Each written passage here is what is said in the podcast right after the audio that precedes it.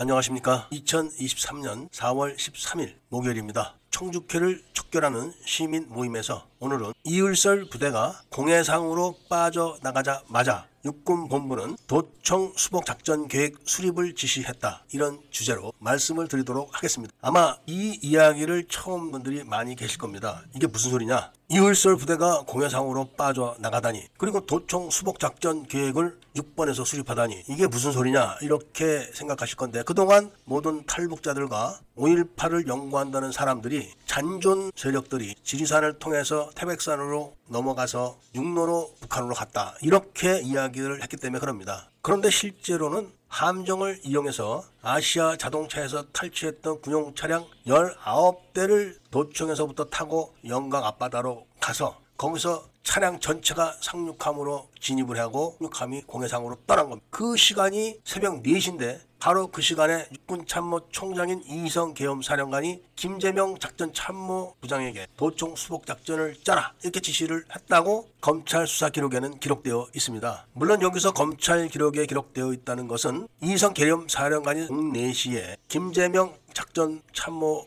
본부장에게 지시를 했다. 이것만 기재되어 있는 공내시에 지시했다. 그런데 그 공내시가 바로 이율설 부대가 공해상으로 빠져나간 시간이고 왜 그 시간에 이성 계엄 사령관이 잠도 안 자고 새벽 4시에 지시를 했을까? 이런 생각을 하신 분들이 거의 없으실 겁니다. 왜냐하면 아무도 그런 이야기를 하지 않았기 때문에 그런 거겠죠. 사실 공내시에 도청 수복 작전 계획을 세워라 이렇게 명령할 수는 있습니다만은 그때부터 벌어지는 일들과 연관 지어 본다면은 이게 예사롭지 않다는 것을 구독자님들께서도 다 아시게 될 겁니다. 21일 오후에 도청이 이율셀 부대에게 넘어갔는데 그럼 그때부터 25일 공내시까지 뭘 했냐 이겁니다. 바로 그때부터 25일 공내시까지 이율설 부대가 철수하는 철수작전 준비에 대한 편의를 계속 봐줬던 겁니다. 통합병원을 내준다. 체포했던 사람들을 다 풀어준다. 청소차를 동원해서 도청 지하에 신분증 없는 얼굴에 하얀색 페인트를 칠한 시신 439를 청주로 보낸다. 그리고 영강 해안 대대와 11여단을 공격해가지고 사고 수습을 한다는 핑계로 경계 병력들을 다 철수시켜 버린다. 이런 식으로 그냥 이글선 부대가 하는 일을 방관 또는 일을 봐주는 일만 하는 겁니다. 그러면서 공해상으로 빠져나가자마자 작전 지시를 내리지만 그때부터 벌어지는 일들이 첫 번째로 뭐냐면은 도청에서 독침 사건이 발생하는 겁니다. 왜 이글선 부대가 주둔하고 있었을 때는 아무 일도 없었는데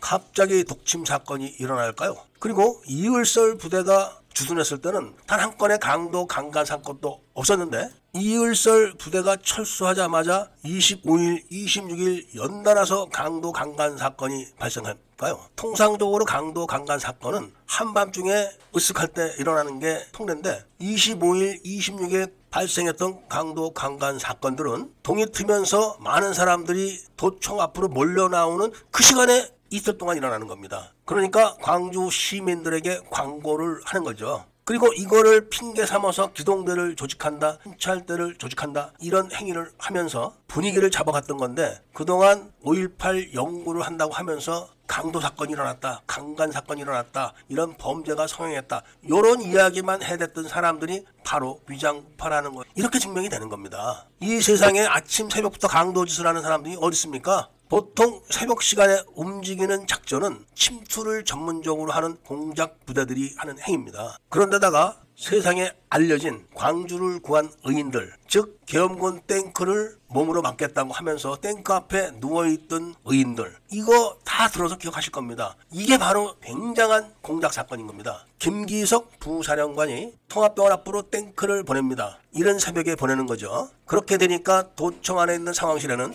비상이 걸리게 되고 독침 사건, 강도 강간 사건 등을 통해서 권력을 새로잡은 남동 성당 출신 수습위원들이 긴급 출동을 하는데 거기서부터 탱크가 있는 자리까지는 대략 3km가 조금 넘습니다. 그 거리를 프레카드를 들고 걸어서 행진으로 가는 겁니다. 도청에는 수많은 차량들이 있었습니다. 광주 시내로 계엄군의 탱크가 들어왔다는데 걸어서 갑니까? 그게 말이 됩니까? 그것도 프레카드를 들고 걸어서 행진합니까? 이것은 정치적인 쇼고 바로 그런 행진을 하는 인파를 전교사 부사령관인 김기석 소장과 그 일행들이 친절하게 기다렸다가 화답을 해주는 겁니다. 이게 바로 광주를 구하기 위해서 탱크 앞에 누웠다는 정치쇼인데 이렇게 광주를 구하기 위해서 탱크 앞에 누웠던 17명의 수습위원들이 다음날 새벽에 도청 방어작전에는 단 한 명도 들어가지 않고 다 살아남습니다. 아주 웃기는 정치쇼인데 이거를 보도한 기자들도 한 명도 없었고 이거를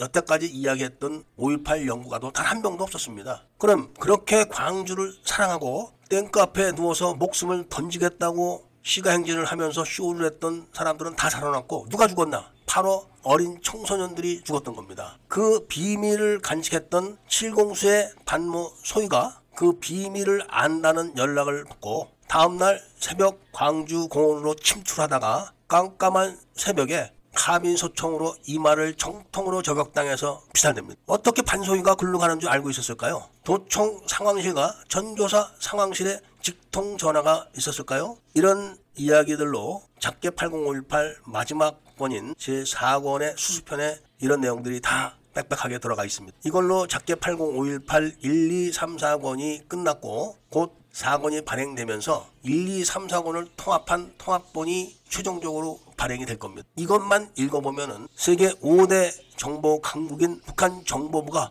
어떻게 했는지에 대해서 다 자세하게 알게 될 겁니다. 많은 분들에게 작게 80518 1, 2, 3, 4권 또는 통합본을 구입을 하도록 해서 5.18의 비밀을 전기 다 알게 해 주시기를 부탁드리면서 오늘 이야기를 듣도록 하겠습니다. 이야기를 들어주신 데 대해서 감사드립니다.